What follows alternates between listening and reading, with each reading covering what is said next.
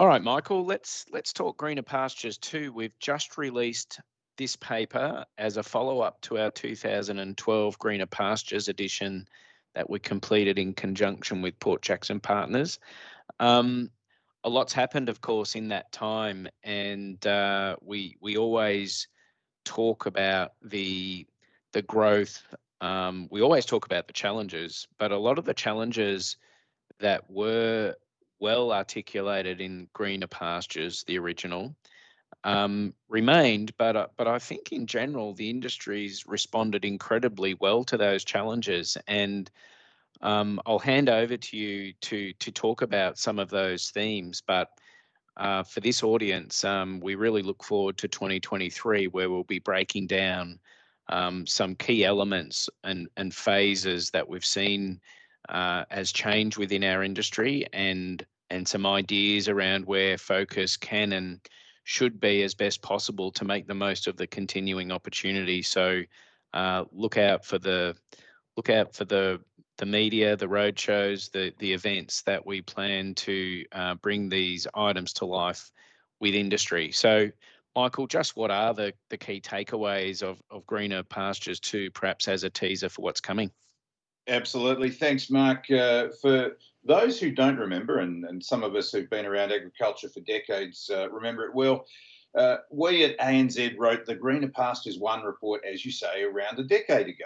And we looked at where agriculture in Australia was right at that point. What were the things that we were all looking ahead to and some of the challenges? And, to, to absolutely break it down, if you go back a, a decade or so ago, we were wondering about whether we could raise enough money in agriculture to improve all the production that we needed to do, uh, improve all the farms. We were looking at a, a succession change, a generational change, and who was going to buy these farms. We were wondering what the export markets would be like, uh, how Australian agriculture could compete on a global basis.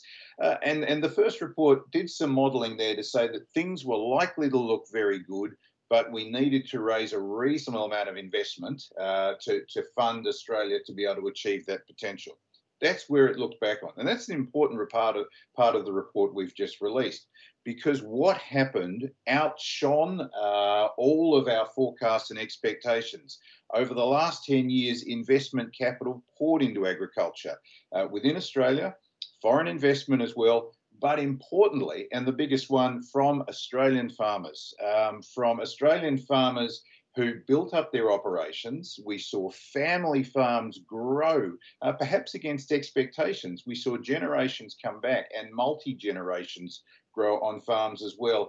And we've absolutely seen the, the industry continue to outshine. Uh, that really has been one of the lessons. What does the Greener Pastures 2, the current reports, say going forward?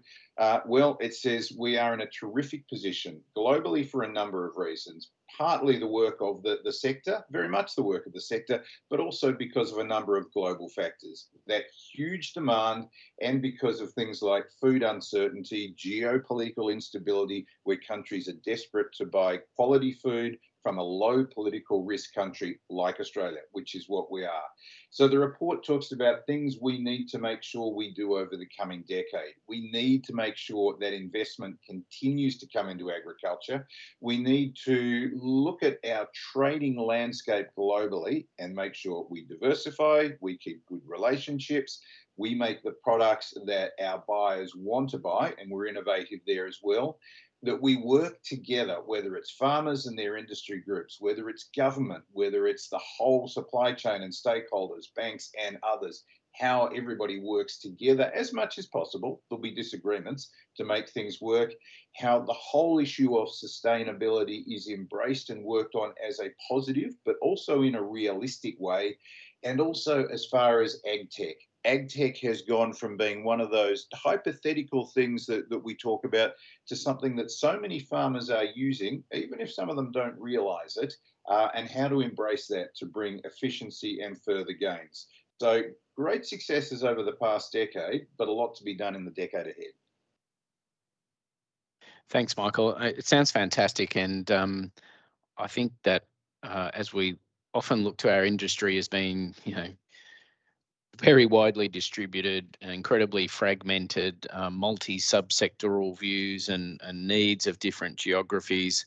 Um, but collectively, this industry has performed incredibly well, uh, notwithstanding all of that. So um, there's perhaps some some lessons to reflect on there as to well, gee, um, how did that happen so well? What what are the, the the unseen positives, perhaps, of all of that that we can continue to leverage into the future? So um, I, won't take any more from you for now. I, th- hope everybody enjoys the read on this and a and a re um, you know immersion in in all of these topics um, because things like technology, things like sustainability, um, things like farm composition and, and, and ownership, they draw a really wide range of, of views and opinions.